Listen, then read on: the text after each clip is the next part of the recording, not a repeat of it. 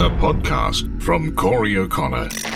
I was hoping heads would roll in the Senate inquiry into supermarket pricing in Australia, but I didn't expect a head to roll quite this quickly or spectacularly. Hot on the heels of a disastrous interview with an A B C journalist for the Four Corners special investigation on Monday night's program, Woolworths C E O Brad Banducci has announced his retirement. On the Four Corners special, Banducci said something that even at the time realised he shouldn't have said.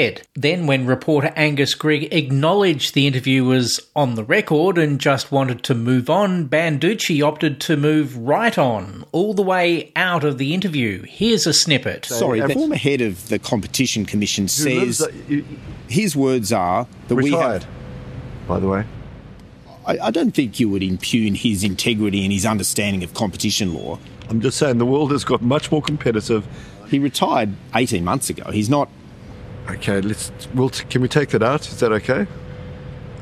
I should. I mean, he he is retired, but I, I shouldn't have said that, Angus. Are, you, are we going to leave it in there if we are? Well, I mean, if, if we're on the record. You said it. I mean, you know, let's let's move on. But yeah, yeah, no, um, I'm, I think I'm done, guys. Uh, you know, I, I, I do this with good intent. You know, I don't do this with bad intent. No. You're walking out. No.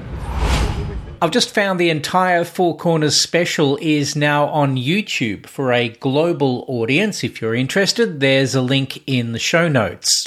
Banducci will depart the company in September after nine years there, and Woolworths e-commerce division head Amanda Bardwell will take over at that point. In further bad news for Woolworths Limited today, the company has posted a seven hundred eighty-one million dollars loss, but underlying profits have been driven up by sales and profit margin gains in online groceries. In my opinion, that's thanks to customers who are no doubt not shareholders, but are gouged on price day in, day out. The supermarket giant announced it is promoting Amanda Bardwell to the top job after an extensive international search process. Not sure I believe any of that, but sure.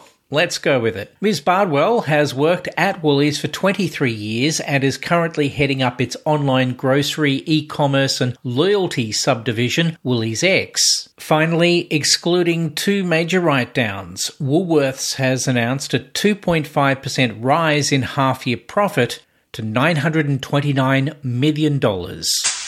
Links and contact details on the website bio.link forward slash cjnet.